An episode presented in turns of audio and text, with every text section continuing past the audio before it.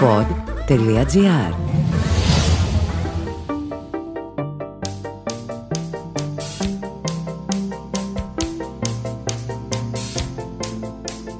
Ακούτε το Home Studio με τον Δημήτρη Μπάρμπα. Ένα μουσικό podcast σε παραγωγή του pod.gr. Μην ξεχνάτε να κάνετε follow και subscribe σε όποιο streaming service ακούτε και ασφαλώς να ακολουθήσετε τα social media του pod.gr και εμού του ιδίου ως Mr. Music Είναι πραγματικά ελπίδα για μια κοινωνία, για έναν τόπο να έχει ανθρώπους που ζουν για να δημιουργούν και δημιουργούς που αγαπάνε τη ζωή. Αν μάλιστα αυτή η δημιουργία έχει το φωτεινό πρόσωπο νέων ανθρώπων που μετατρέπουν το χρώμα των ημερών μας σε φως που ρίχνουν οι νότες τους, η γη αρχίζει να γυρίζει ξανά.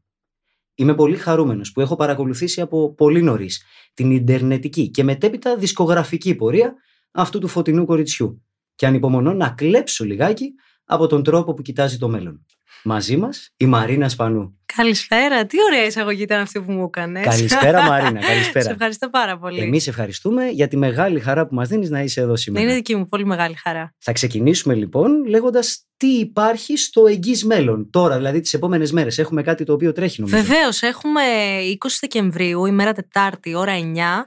Έχουμε εμφάνιση στην Αθήνα, στο ΦΑΖ, που είναι πολύ αγαπημένο μου μέρος. Έχω κάνει ακόμη δύο live εκεί, ή τρία, αν δεν κάνω λάθος θα τραγουδήσουμε, θα χορέψουμε, θα κάνουμε τα δικά μας, τα κλασικά. Τέλεια. Σε λίγες μέρες λοιπόν όλοι στο φάζ.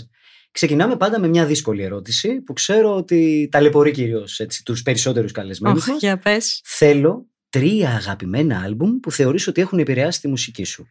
Εντάξει, τώρα μιλάς σε έναν πολύ αναποφάσιστο άνθρωπο, δηλαδή... Θα σου βάλω κάτι να στο κάνω πιο εύκολο. Για, για σήμερα. Για σήμερα. Λοιπόν, θα σου πω ότι μου έρχεται το παλιό άλμπουμ των Cigarettes After Sex στο μυαλό. Shoegaze να πούμε το είδος, το οποίο είναι έτσι Ωραίο. στις μέρες μας. Δεν το ήξερα ότι ονομάζεται. Shoegaze. Α, ονομάζεται έτσι. Και μάλιστα τους είχαμε δει και στο Rock Wave πριν μερικά χρόνια. Ναι, ναι, ναι, μέρα ναι. μεσημέρι που λίγο σπάει το, το είδος των cigarettes after sex. Αλλά εντάξει, αυτοί φέρνουν πάντα την ε, δική τους ατμόσφαιρα, όπως και να κάνεις. Τους είχα ανακαλύψει το μακρινό 2019. Ε, Τόσο μακρινό. Ναι, ναι, ναι. Αυτά παθαίνει αυτό το podcast όταν Αυτό. έχει φέρει 20 χρόνια παιδιά να μιλήσουν. ναι. Αλλά είναι all time classic λοιπόν για μένα, για τη μουσική διαδρομή. Κάποιο άλλο άλμπουμ θα σου πω ότι μου αρέσει πάρα πολύ του Ρους, το δεύτερο του άλμπουμ από ελληνικά και φυσικά να τιμήσω και το Χατζηδάκι με τα soundtrackικά του που τα αγαπώ πολύ και τα βάζω έτσι στο Spotify στις διαδρομές μου με το αμάξι και τα ακούω. Να πούμε ότι τα συναντάμε στη μουσική σου. Η αλήθεια είναι ότι. Μακάρι. Για... Εννοείται για να κάνουμε αυτό το podcast, ξεψάχνεις αρκετά τα δύο τουλάχιστον full length album που έχεις και νομίζω ότι αυτές οι επιρροές φαίνονται ακόμα και του, και του Ρους, ο οποίος έχει μια αναβίωση αυτό τον καιρό και χαίρομαι πάρα Έχει, πολύ. έχει φυσικά και είναι φοβερός καλλιτέχνης και φοβερός τυχουργό επίσης. Το ξέρεις μ' αρέσεις Μα μη με πιστέψεις Σ' αυτό τον κόσμο που μόνος μου ζω Δεν υπάρχουν κανόνες Μα μόνο εξαιρέσεις Τρεις αγαπημένες φωνές Οχ, τι αγαπημένες φωνές. για σήμερα. Ε, για σήμερα, πολύ σωστή διευκρίνηση και αυτή. Λοιπόν, νομίζω ότι η σημερινή φωνή έτσι κοντά στα ελληνικά δεδομένα και στην ελληνική κοινωνία που μου αρέσει πάρα πολύ είναι η Μαρία Παπαγεωργίου, για την οποία δεν έχω μιλήσει έτσι αρκετά, γιατί πάντα τα κομμάτια της τα πλησιάζω με δέος, μου αρέσουν πάρα πολύ και η ίδια βεβαίως. Από ξένες φωνές, πω πω είναι τόσες πολλές, μου αρέσει πάρα πολύ η Αντέλ, εντάξει. Και σε ποιον δεν αρέσει, φυσικά. Και να συμπληρώσω το καρέ με τα με γυναικεία ονόματα. Να συμπληρώσουμε. Δεν ξέρω.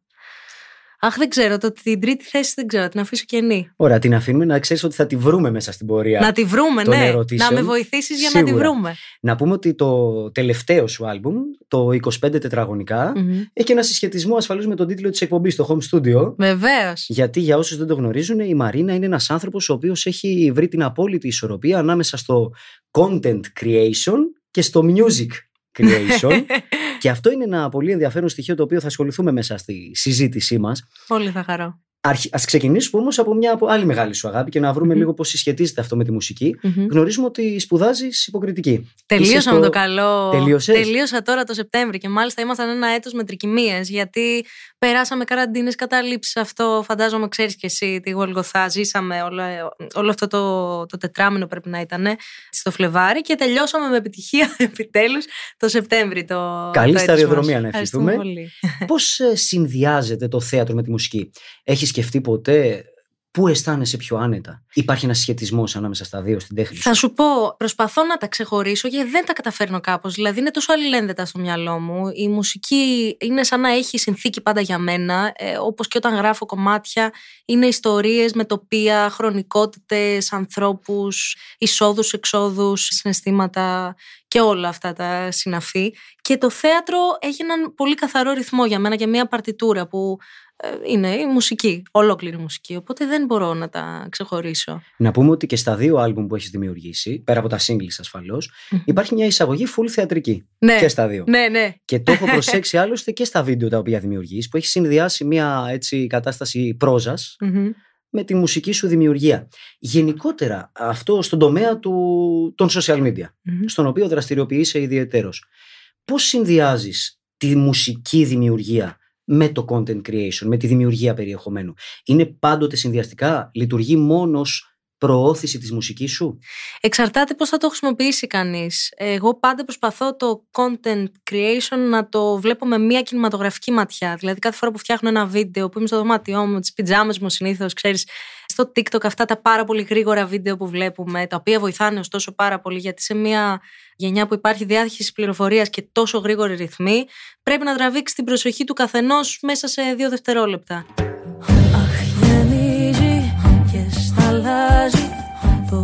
Γλυκό πιο μαράζει Σαν αρχίζει να χαράζει Αχ γεμίζει και Πώς το καταφέρνεις αυτό; Τα δύο δευτερόλεπτα πώς λειτουργούν για έναν μουσικό που σε δύο δευτερόλεπτα δεν προλαβαίνει να δώσει μουσική πληροφορία; Δεν, ε, δεν προλαβαίνω να δώσω μουσική πληροφορία σε καμία περίπτωση, αλλά προλαβαίνω να δώσω μία αίσθηση για το τι θα μπορούσε να είναι η μουσική πληροφορία. Αυτό πιστεύω ότι γίνεται. Και ακριβώς με αυτόν τον τρόπο που σου λέω με τα, με τα πιο κινηματογραφικά βίντεο, υπάρχει μοντάζ, υπάρχει σκέψη, υπάρχει διάθεση, ενέργεια, παρουσία πολύ. Όταν γυρνάω ένα βίντεο, είναι, μπορεί να μου πάρει μέχρι και 2,5 ώρες για αυτά τα 15 δευτερόλεπτα.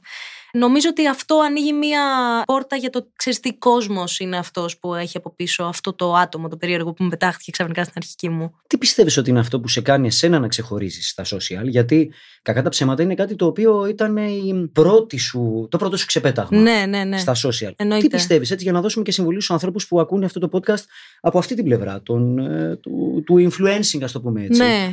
Τι είναι αυτό που πιστεύεις το βασικό στοιχείο που σε έκανε να ξεχωρίσεις ώστε να μπορέσει κάποιος να το αντιγράψει μέσα σε εισαγωγικά; Δεν ξέρω να σου πω την αλήθεια. Προσπαθώ να το αναλύσω αυτό για, να- για να το διατηρήσω, όχι τίποτα άλλο. Δηλαδή, προσπαθώ να δω, α, ξέρεις τι είναι αυτό που α- αρέσει τόσο πολύ και πρέπει να αναπαράγω με κάποιο τρόπο. Αλλά νομίζω ότι εκμεταλλεύομαι τη στιγμή. Και είναι η στιγμή αυτούσια, με φωτογραφία δηλαδή της κατάστασης. Αν δεν είμαι καλά, δεν κάνω κάποιο βίντεο. Αν δεν είμαι καλά, θα κάνω κάτι που ταιριάζει σε εκείνη τη στιγμή.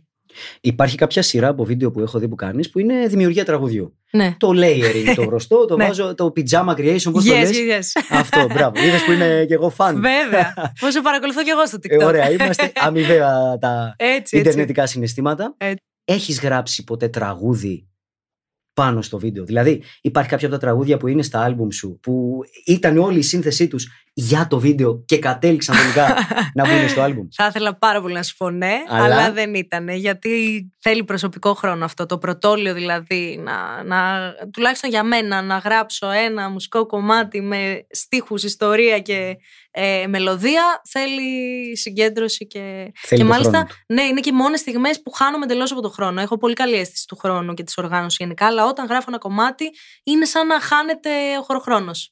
Δεν, δεν είναι αργός στα ραντεβού μου, πήγε, δηλαδή ήταν, είναι όλο λάθος. Γιατί η αλήθεια είναι για όποιον δεν έχει ακούσει τη μουσική της Μαρίνας και που πρέπει να το κάνετε οπωσδήποτε, ότι ευχαριστώ. είναι, βασίζεται στο storytelling. Ναι, ναι. Δηλαδή είναι όλα ιστορίες. Και μάλιστα μου κάνει πολύ εντύπωση στο πρώτο άλμπουμ όλο αυτό το θέμα με τις περιοχές της Αθήνας. Ε, ναι, εντάξει. το οποίο σαφέστατα και φέρνει στο μυαλό μας φίβο. που σίγουρα έχει Βέβαια. περάσει από τα αυτιά σου. Δεν το Βέβαια, συζητάμε. μόνο από τα αυτιά μου, από την καρδιά μου, από το σπίτι μου. Αλλά το έχεις κάνει με έναν πολύ δικό σου τρόπο, πολύ νεανικό, που μου κάνει ιδιαίτερη εντύπωση. Α, Που πολύ ξαναείδα, χαίρομαι. να σου πω την αλήθεια, τις περιοχές με άλλο μάτι. Μακάρι, πολύ χαίρομαι για αυτό που λες. Πώς λειτουργήσε αυτό το concept στο κεφάλι σου, Λειτουργήσε με τον εξής απλό τρόπο.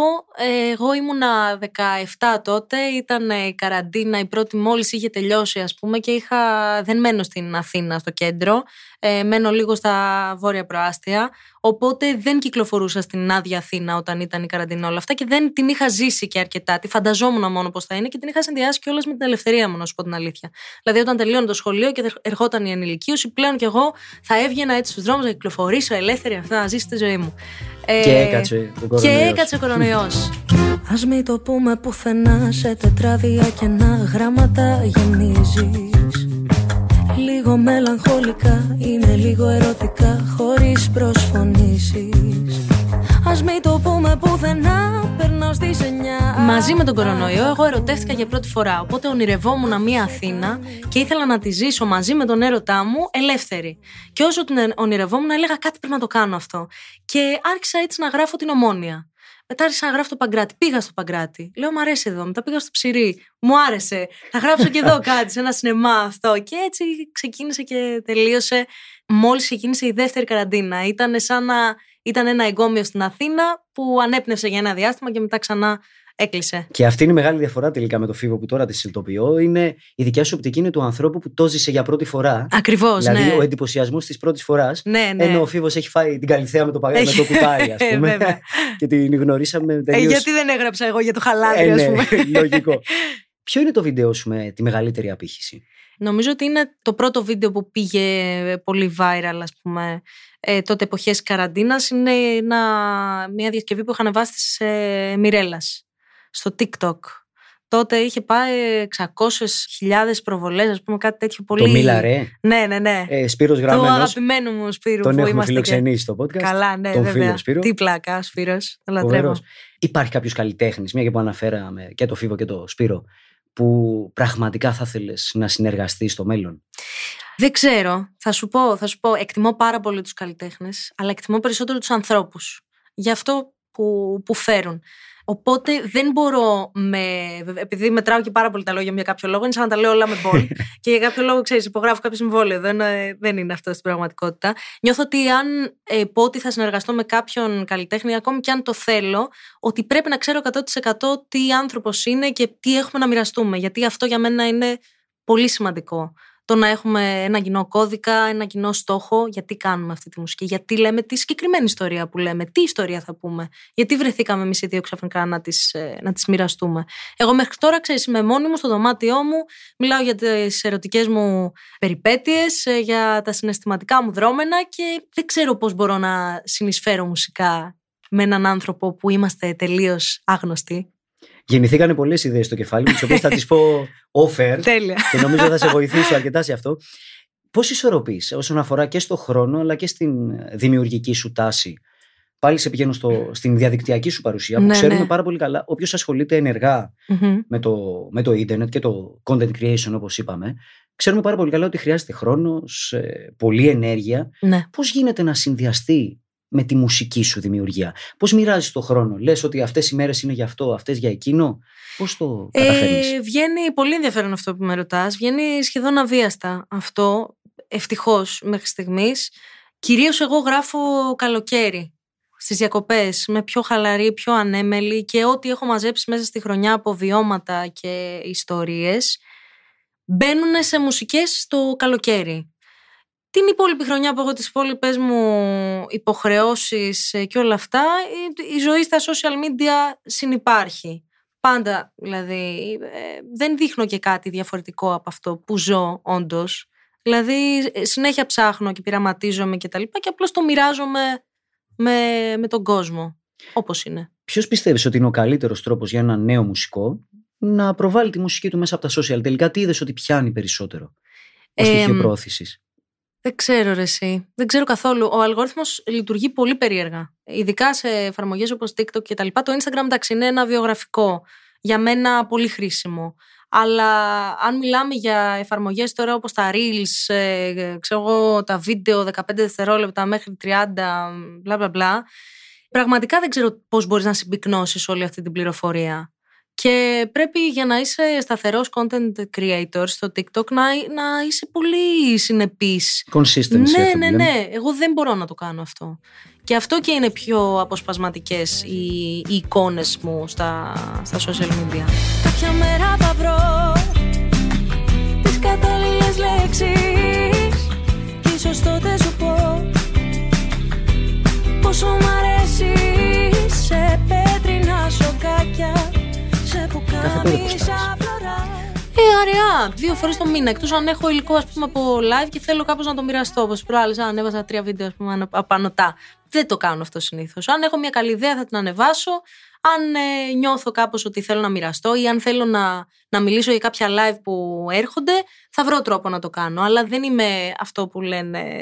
Δεν είμαι influencer με αυτή την, ε, Με με την αυτή έννοια. την, με αυτή την έννοια. Πώς ήταν το πέρασμα από τον μουσικό δωματίου, όπως λέμε, στις μεγάλες συναυλίες αυτού του καλοκαιριού. Ε, Αν δεν κάνω λάθος, περάσεις και από την Τεχνόπολη. Πέρα, Έχεις ήταν περάσει να και- περάσω από την Τεχνόπολη, Ναι. δυστυχώς δεν έγινε λόγω έγινε. βροχής. Ήταν η μέρα που έγινε όλη Ω, αυτή. Τώρα στεναχωρέθηκα. Ναι, μωρέ. ε, ε, στο Φάληρο έπαιξε, στο Φάληρο Theater; Έπαιξα πέρσι στο Φάληρο Στο Theater. Φάληρο Theater. Ναι, γιατί ναι, θυμάμαι ναι. ότι υπήρξαν κάποια. Πώς είναι λοιπόν η μετάβαση από έναν άνθρωπο ο οποίος είναι στα 25 τετραγωνικά, Ναι, που είναι ναι. και το άλμπουμ, ξαφνικά μπροστά στον κόσμο, πάνω στη σκηνή. Πώς βίωσες αυτό το πέρασμα; Πολύ ομαλά για κάποιο λόγο. Δεν το περίμενα ούτε εγώ. Βέβαια μου τα σκάει μετά από τα live. Δηλαδή γυρνάω στο σπίτι και αυτό το άδειασμα ενέργειας που έχω να διαχειριστώ, το οποίο ακούγεται πολύ, Μμ. πολύ περίεργο τώρα. ότι Εντάξει, οκ, ζεις αυτό και σε ενδιαφέρει το μετά. Είσαι drained, είσαι, δηλαδή γυρνάς σε μια βαθιά μοναξιά στην πραγματικότητα στο δωμάτιό σου. Έχεις μόλις κρατήσεις στα χέρια σου, γιατί είναι και πολύ αγαπησιάρικα τα live, ευτυχώς που συμβαίνουν, ε, με πολύ φροντίδα, πολύ αγάπη από τον κόσμο, πολύ μοίρασμα αυτό. Είναι μια μαγική βραδιά και γυρνάς στο σπίτι και υπάρχει ένα κενό, μια ησυχία, η οποία είναι μερικές φορές εγκοφαντική, δεν ξέρω πώς να τη, να τη Σαν αυτό των διαχειριστώ. σφουγγαράδων που είναι στην αποσυμπίεση. αυτό, αυτό ακριβώς. Δηλαδή, χρειάζομαι οπωσδήποτε μετά να είμαι με το δικό μου κόσμο, την επόμενη μέρα να πιέσω τον εαυτό μου λίγο να βγει, να συνηθίσω ότι εντάξει, η ζωή συνεχίζεται. Η προσωπική ζωή, οι φίλοι, οι σχέσεις, οι άνθρωποι είναι εδώ. Αλλά είναι τρομακτικό το μετά. Το εκείνη τη στιγμή είναι γεμάτο ενέργεια, είναι ζελ- σχεδόν ζαλιστικό. Δηλαδή, μεθυστικό α, ακόμη. Ε, Επίσης, είναι πολύ σημαντικό το θέμα το εξής, ότι πέρα από την διαφορά του χώρου που από το home studio Μμ. πηγαίνουμε στη σκηνή, έχει να κάνει και με την ε, αλληλεπίδραση με τους μουσικούς σου. Ναι, Πώς έγινε αυτό, επειδή ξέρω ότι στο δωμάτιο σου είσαι μόνη σου. ναι, Τα ακριβώς. πάντα, τα πάντα δικά σου. Ναι. Πώς έγινε αυτό το κόνε, δηλαδή πώς βρήκες τους μουσικούς σου, πώς το θέμα της χημίας λειτουργήσε; Σε ευχαριστώ για αυτή την ερώτηση. Το εκτιμώ, βέβαια, είσαι μουσικός και γι' αυτό, παιδί μου, το πονάς και αυτό εννοείται.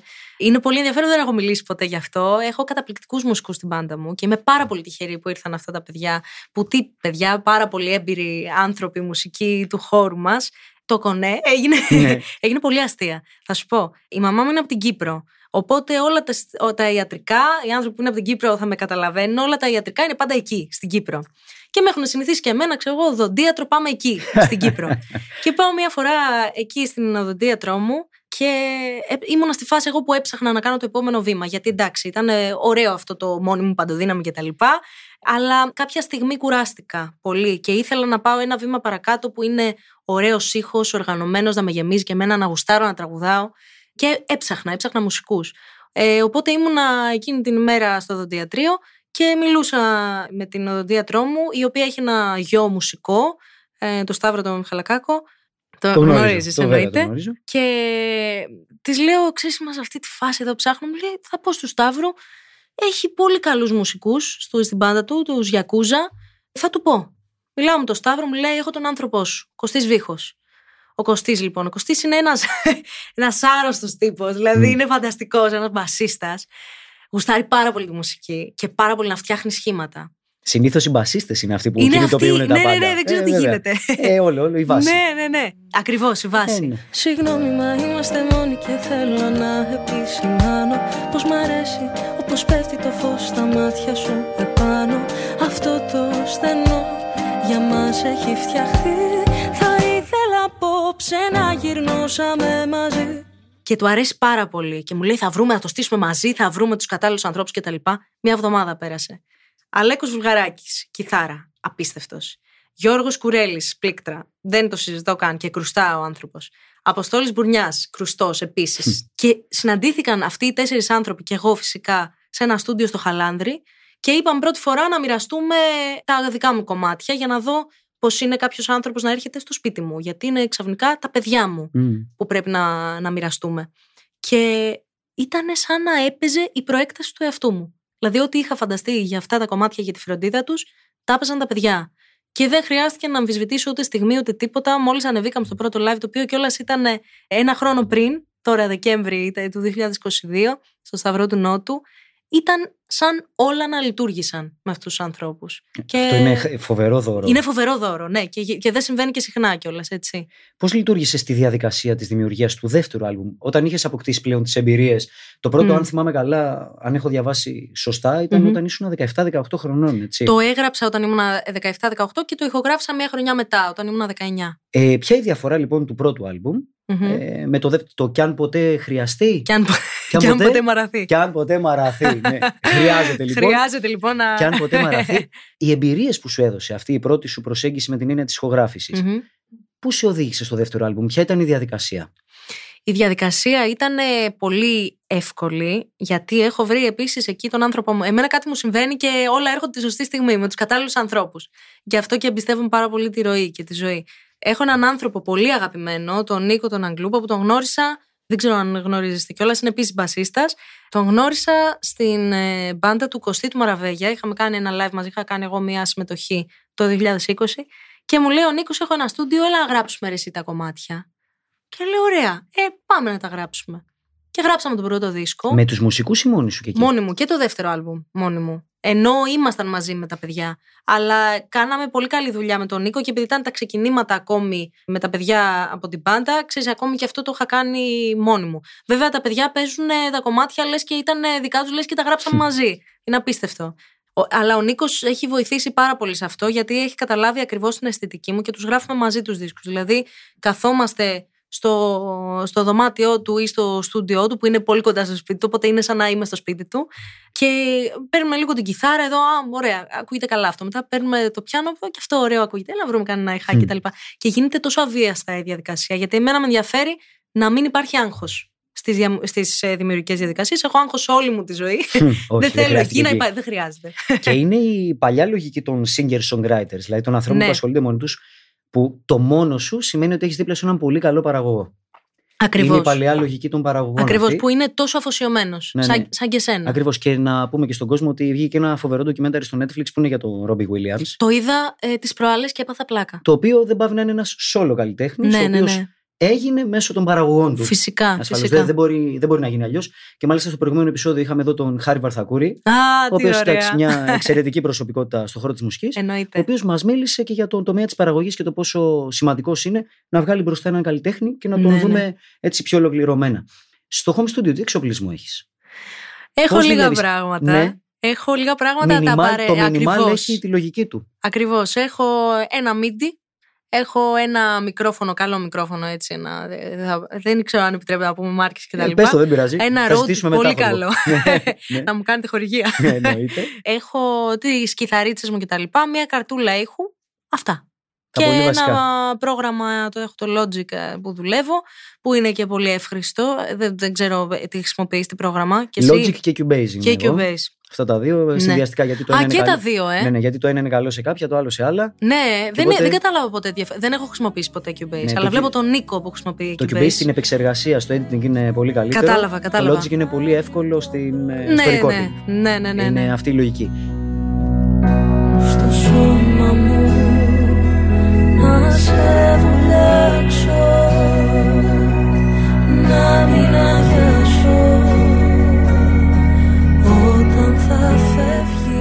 Ποια είναι η διαδικασία για να γράψεις τραγούδια; Γράφεις μπροστά στον υπολογιστή πάντα; Όχι, όχι. Γράφω, γράφω μπροστά στο κινητό, ωστόσο, γιατί έχω πάντα τις σημειώσεις μου. Μ' αρέσει να υπάρχει ροή, οπότε γράφω λέξεις, φράσεις, αυτό. Έχω και ένα σημειωματάριο που γράφω έτσι κι αλλιώς. Δηλαδή, ακόμη κι αν δεν είμαι σε φάση που κάθομαι μόνη μου και πάνω σε μία ιδέα δουλεύω, γράφω σε ανύποπτο χρόνο. Παλιά έγραφα στο μετρό, τώρα που δεν παίρνω πια μετρό. Στο μετρό; γράφω, Ναι, ναι, ναι. Με ποιο τρόπο; Το... Έγραφα, έγραφα τους στίχους στο κινητό μου. Καθόμουν έτσι στη θέση μέχρι να φτάσω και έβλεπα μια κυρία με το βιβλίο. Η κυρία κρατάει αυτό, και είναι σχεδόν σαν ε, με τη μανία του συγγραφέα. Γιατί έχω και αυτά τα. Ο Γεράσιμος βιώματα. Ευαγγελάτος, να ξέρεις, λειτουργεί έτσι πάρα πολύ. Ε, Μας έχει εντάξει. εκνηστηρευτεί.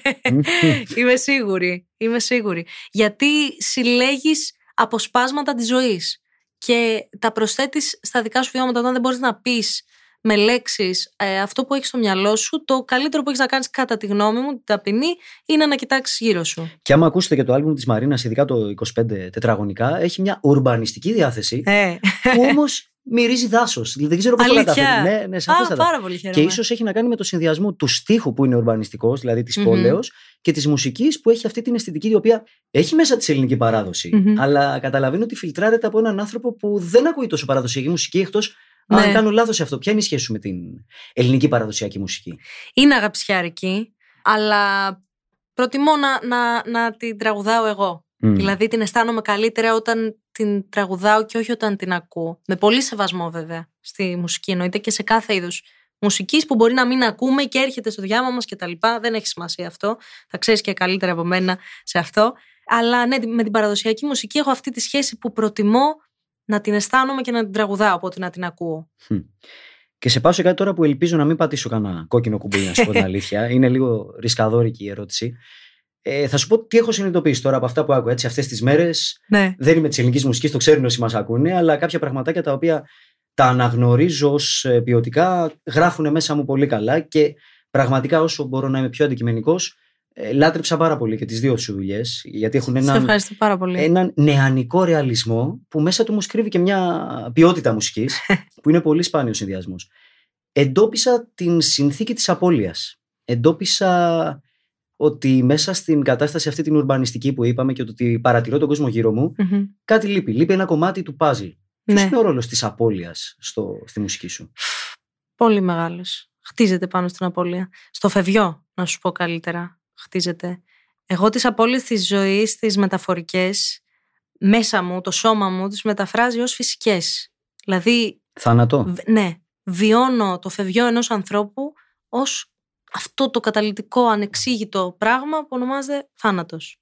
Που δεν μπορώ να το προσεγγίσω. στη Χριστουγεννιάτικη ζωή. εκπομπή. Χρόνια πολλά μας. Έτσι, να Ναι, είμαστε ναι. καλά. Έχεις βάλει και τα στολίδια εδώ. Εντάξει, Έχει φέρει το- την αυτό το απόλυτη μετριάζει. μαυρίλα σου. το μετριάζει, το μετριάζει. Το μετριάζει, ναι, σωστά. Έτσι που λες, ναι, με την απώλεια. Μ' αρέσει όμως να μιλάω για αυτήν, γιατί την ξορκίζω.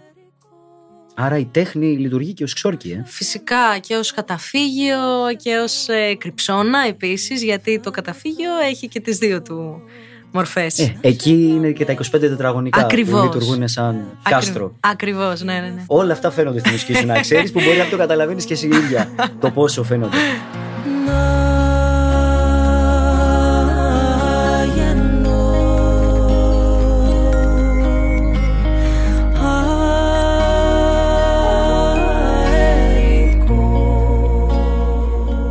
Σε πηγαίνω σε ένα έτσι, τομέα της ζωής σου η οποία μετράει μόλις δύο δεκαετίες, πάμε στην τριτη Μμμ. έτσι, που είναι το basking.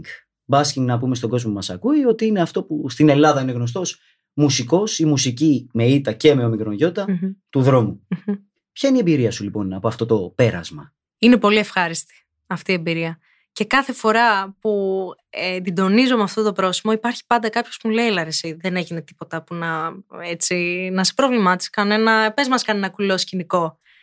Και τους λέω πάντα ότι ρε, παιδιά, εγώ πέρασα υπέροχα. Είχα αυτό το θράσος της νιώτης. Λες και έχω πάει 82 χρονών. Πόσο χρονών ήταν που αποφάσισες και έκανες Ήμουνα, basking. ήμουνα 17 τότε. Παράξενες είχα- οι εποχές. Παράξενες εποχές πολύ. Και νομίζω ότι αυτός ήταν ο λόγος που αγαπήθηκε τόσο πολύ. Γιατί δεν είχαμε άλλο τρόπο να βγούμε, να διασκεδάσουμε. Δεν υπήρχαν συναυλίες εκείνο τον καιρό. Ήταν την περίοδο του κορονοϊού. να πούμε Ακριβώς, έτσι. ναι, ναι, ναι. Ήταν στο, στο ενδιάμεσο ότι από την πρώτη καραντίνα Μμ. στη δεύτερη και μετά ήταν στο τέλος της δεύτερης καραντίνας. Που πια είχαμε ζήσει αυτό το πράγμα 8 μήνες και λέγαμε πότε θα τελειώσει αυτή η ιστορία. Οπότε νομίζω ότι ήρθε και έκατσε την κατάλληλη στιγμή αυτό και ο κόσμος ήθελε πολύ να ακούσει μουσική ελεύθερα. Εγώ το βίωσα πανέμορφα. Έχω κρατήσει και πολλές εικόνες, πολλούς ανθρώπους και όλους τους θυμάμαι. Υπάρχουν κάποια παιδιά που έρχονται τώρα σε live και μου λένε Σε ακούγαμε από τότε, από την αεροπαγή του. Και εγώ χαίρομαι πολύ γιατί θυμάμαι τα φατσόνια τους. μου άφηναν σημειώματα στην κιθάρα μου. Ε, ξέρεις, ήρθα αντιμέτωπη με ένα ρομαντισμό στη γενιά μου, τον οποίο είχα πάψει να βλέπω μέσα στο σχολείο που ήμασταν όλοι αφοσιωμένοι τώρα οι Πανελλήνιες και χαμός και φροντιστήρια και μπλα μπλα μπλα. Ξέρεις τώρα τα παιδιά πώς αλλάζουν μορφή ξαφνικά Δευτέρα και Τρίτη Λυκείου. Ε, Αυτό το πράγμα που δεν ξέρω αν θα αλλάξει ποτέ Και στη αυτό χώρα. που λείπει είναι έτσι το αποκούμπι της τέχνης δυστυχώς στα παιδιά. Ακριβώς που δεν υπάρχει τόσο πολύ μέσα σε αυτό το αυστηρό πλαίσιο του προετοιμάζομαι για να μπω στο πανεπιστήμιο. Το αφήνουμε στην άκρη ενώ είναι πολύ σωτήριο για την ψυχή. Και ε, επειδή αντίκριζα λοιπόν αυτό το περιβάλλον, είχα σχεδόν ξεχάσει ότι υπάρχουν παιδιά που ψάχνονται, που βλέπουν τη ζωή έτσι. Και η αρεοπαγή του ακριβώς αυτό με έκανε να καταλάβω και ήταν ο λόγος που ήταν σαν ενέσιμες δόσεις ε, αισιοδοξίας. Λέω ότι τώρα ε, το πήρα και πάρα πολύ πάνω μου ότι αυτό θα κάνω, θα υπενθυμίσω στον κόσμο ξαφνικά αυτή την πλευρά του που έχει ξεχάσει. Που θέλουμε όλοι να αγαπηθούμε και δεν το ξέρουμε πώς θέλουμε να αγαπηθούμε και μερικές φορές δεν ξέρουμε κι εμείς πώς αγαπάμε οπότε γι' αυτό έχουμε την αίσθηση ότι δεν αξίζει να μας δοθεί σε εμάς. Εγώ έρχομαι και λέω μας αξίζει Εκεί, στη μούρη και σας. εκεί, ναι, με τη μουσική, αφού τη μουσική ξέρεις να ακούς. Πάρ' το με τη μουσική. Φοβερό. Έχει μέσα του και, αλτρου... και αλτρουισμό και εγωισμό ταυτόχρονα. Ακριβώς, ναι, ναι, ναι. Έχεις βρει την ισορροπία και βρήκες το παράθυρο ανάμεσα στις δύο καραντίνες, ας πούμε, να μπορέσει να βρεις τον δρόμο σκηνή και αυτό είναι εντυπωσιακό. Ξέρουμε ότι προέρχεσαι από μια καλλιτεχνική οικογένεια. Πώς το είδαν οι γονείς σου το μπάσκινγκ; Α, εκεί είναι το ζουμί. Εντάξει. Κοίτα, το μπάσκινγκ ως μπάσκινγκ το είδαν καλά, αλλά ο τρόπος Μμ. με τον οποίο τους τους τα ανακοίνωσα, οι άνθρωποι μόνο που δεν τους έφυγε ο καθένας από τα χέρια. Θες να μας το περιγράψεις αυτό; Φυσικά. Μμ. Ε, γιατί εγώ παίρνω και αποφάσεις έτσι με το καλημέρα. Σας βλέπω κάτι μου αρέσει, λέω θα το κάνω. Και με τρομερά πεισματάρα, οπότε γίνεται. Ε, είσαι καλλιτέχνηδα. Ε, ναι, εννοείται. και στραβόξυλο, όπως λέει ένας πολύ σημαντικός άνθρωπος στη ζωή μου, για να με περιγράψει. Λοιπόν, είμαι, είναι πολύ αστεία ιστορία. Είμαι στην Αποστόλη Παύλου και περπατάω. Και είναι περίοδος που δίνω πανελλήνες, οπότε είμαι εκεί πάρα πολύ φρικαρισμένη. Ακούω ένα μουσικό που μου αρέσει πάρα πολύ, έτσι όπως τραγουδάει. Έχει ένα πιάνο, είχε στήσει ολόκληρο πιάνο στον Αποστόλου Παύλου, που είναι δίπλα στην αεροπαγή του. Απέναντι ακριβώς από την Ακρόπολη. Και λέω, αυτός ο τύπος, τι φάση. Και παίζει το πάμε μια βόλτα στο φεγγάρι. Πολύ αγαπημένο μου κομμάτι. Κάθομαι, ακούω και χαλάρωσα τόσο πολύ με την ενέργεια του τοπίου, που λέω, αυτός είναι ο τρόπος. Αυτό θέλω να κάνω. Έχω κι εγώ ανάγκη να μοιραστώ τις μουσικές μου. Αυτό ακριβώς θα κάνω. Ήταν η μέρα Τετάρτη, Πέμπτη πρωί. Ω, κατευθείαν. Σηκώνομαι. Είναι οι καημένοι γονείς μου στο τραπεζάκι της κουζίνας, πίνουν τον καφέ τους τον πρωινό. Ηρεμία. Μαμά, μπαμπά, θα βγω στον δρόμο να τραγουδήσω. τι λες, παιδί μου, τι φάση. Ωραία, ωραία. Το συζητάμε και μου λένε: Οκ, κάτσε. Δίνεις πανελλήνιες, τελειώνεις την Τετάρτη. Δηλαδή, τελειώνεις μία εβδομάδα. Περίμενε και θα ασχοληθούμε. πίσω η Αθήνα ξενύχτα κάτω Τελειώνω τι Θα πανελίνε. ασχοληθούμε. Πρώτος πληθυντικό. Βέβαια, βέβαια. Πάντα. Πάντα Α. όλα πρώτος πληθυντικό σε αυτήν την οικογένεια, γιατί είμαστε και τρεις, οπότε είμαστε όλοι μαζί σε όλα. Οπότε τελειώνω εγώ τις Πανελλήνιε ημέρα Τετάρτη, ξυπνάω ημέρα Πέμπτη, ξανά και του λέω τι γίνεται. Ελπίζανε να το έχεις ξεχάσει. ξέρω, ξέρω πώς λειτουργεί αυτό το γονεϊκό. ναι, ναι, στην αρχή, στην αρχή φρίκανα και μάλιστα δεν ήξερα ότι φρίκανα μέχρι που άκουσα τον μπαμπά μου σε μια συνέντευξη να το λέει. και του λέω, ρε, εσύ φαινόταν πολύ άνετο. Μου λέει, «Ε, νομίζεις. Αλλά εντάξει, η αλήθεια είναι ότι με βοήθησαν πολύ τη μεθεπόμενη μέρα, επειδή μου είπαν «Τα- δεν γίνεται να βγεις έτσι. Πρέπει να έχεις εξοπλισμό, να έρθουμε κι εμείς, να φροντίσουμε ότι όλο αυτό θα είναι τουλάχιστον ασφαλισμένο. Ωραία, τους λέω, πάμε να τον βρούμε. Και ψάχναμε ένα ηχείο, γιατί μόνο αυτό μου έλειπε. Είχα τη κιθάρα μου, το μικρόφωνο μου κτλ. Και ψάχναμε ένα ηχείο με το οποίο μπορούσα εγώ ένα αυτοφορτιζόμενο, ε, αυτοενισχυόμενο, δεν ξέρω πώς λέγεται, Ναι, ναι, ναι. για να βγω στην αεροπαγή του. Και είχαμε βρει ένα τελευταίο κομμάτι από αυτό που θέλαμε στον κατάστημα του Πειραιά, το οποίο θα έκλεινε σε 20 λεπτά και εμείς ήμασταν στη Νεάπολη εξ αρχείων με τον μπαμπά. Και μου λέει μπες στα μάξι. και προλαβαίνουμε ένα λεπτό πριν κλείσει το μαγαζί, γιατί η Μαρίνα ήθελε οπωσδήποτε το Σαββατοκύριακο Αφού να το βγει. ήθελε η Μαρίνα, Αφού το τελείωσε. ήθελε η Μαρίνα, έγινε να το έχουμε το κοριτσάκι μας. Οπότε το πήραμε το ηχείο. Βγήκαμε κακήν κακό στην αεροπαγή του με τρεις φίλους μου από πίσω μου για προστασία και ασφάλεια. Και έγινε. Και εκεί ήτανε- ξεκίνησε η ιστορία. Εκεί ξεκίνησε η ιστορία, ναι, κάπου Από τα εκεί. 25 τετραγωνικά Ναι. σε ολόκληρη την Αθήνα. Ακριβώς, ακριβώς. Και θέλω να έτσι λήξουμε την συζήτησή μας, την υπέροχη αυτή συζήτησή μας, ε, με κάτι το οποίο σίγουρα αφορά τα παιδιά που βρίσκονται σε ένα μεταβατικό αυτό το στάδιο των επιλογών, των πανελληνίων κτλ. κτλ. Είχα διαβάσει πάλι σε μια συνέντευξή σου ότι έκανες μια προσπάθεια για εξωτερικό, σε Μμμ. σεμιναριακή φάση. Αν κατάλαβα καλά. Σεμιναριακή, ναι, ναι. ναι. Είχες μια αγάπη για το musical Πολύ, και ναι. το συσχέτισες με Μμμ. αυτό. Ποια είναι η εμπειρία σου από αυτό το φευγιό, για να το συνδυάσουμε και με το θέμα της απώλειας; Μμ. Τι ήταν αυτό που σε χάλασε και είπες Δεν σπουδάζω έξω. Ήθελα να ζήσω την Ελλάδα. Αυτό, ήθελα να ζήσω το ελληνικό θέατρο. Αυτό που ονειρευόμουν και έβλεπα τόσο καιρό. Γιατί μεγαλώνοντα σε ένα περιβάλλον που είσαι στα παρασκήνια, σαν να στρέφεσαι όλους αυτούς τους ανθρώπους, τους καλλιτέχνες που μετά βγαίνουν και έχουν τέτοια σχέση. Εγώ δεν μπορούσα όταν πήγα, τώρα δεν ξέρω, δεν το, δεν το αποκλείω σε καμία περίπτωση. Και ήθελα μάλιστα τότε να πάω στην Αγγλία. Πήγα στην Αγγλία ακριβώς αυτό που λες σε σεμιναριακή φάση. Και είναι μια χώρα που αγαπάω πολύ και τον πολιτισμό του, το θέατρο του, το musical. Φυσικά θα πάω τώρα τα, και τα Χριστούγεννα και όλα και είμαι πολύ χαρούμενη. Αλλά με την κοινωνική ζωή, τουλάχιστον αυτή που μπορούσα να, να ψηλαφίσω εκείνη την εποχή, Θυμάσαι ένα παγκάκι χωμένο στο κουκάκι Σάββατο πρωί δεν μπορούσα να συγχρονιστώ. Δηλαδή μου έλειπε αυτό Στη γωνία. της Αθήνας. Και αυτός ήταν ο λόγος που όταν γύρισα άρχισα να βλέπω την Αθήνα με άλλο μάτι. Μέχρι που τις έγραψα. Μάλλον χάσαμε ένα άλμπουμ το οποίο αντί για Παγκράτη θα είχε Brighton, θα είχε Manchester. Φαντάζεσαι. ε, Ποιος ξέρει στο μέλλον. Όντως. Μαρίνα ήταν πολύ μεγάλη μας χαρά. Δική Φώτισε μου. στο στούντιο και εσύ και τα λαμπάκια, τα λαμπιόνια. Τέλεια. Δεν αναφέρομαι στη γνωστή αλυσίδα. Σε ευχαριστούμε πάρα πολύ. Ήταν ε, πραγματικά έτσι πολύ φωτεινή Εγώ η ευχαριστώ συζήτηση πάρα που είχαμε πολύ. και πολύ μεγάλη μας χαρά.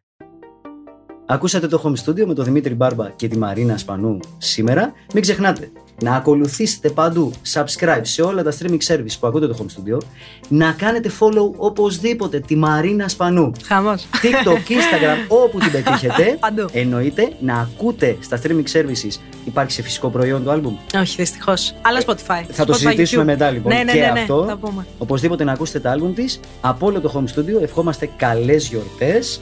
Να ακολουθήσετε για μένα τον ίδιο και το pod.gr όπου μας πετύχετε. Μέχρι το επόμενο επεισόδιο, καλές ακουράσεις και καλά Χριστούγεννα να έχουμε. Καλά Χριστούγεννα.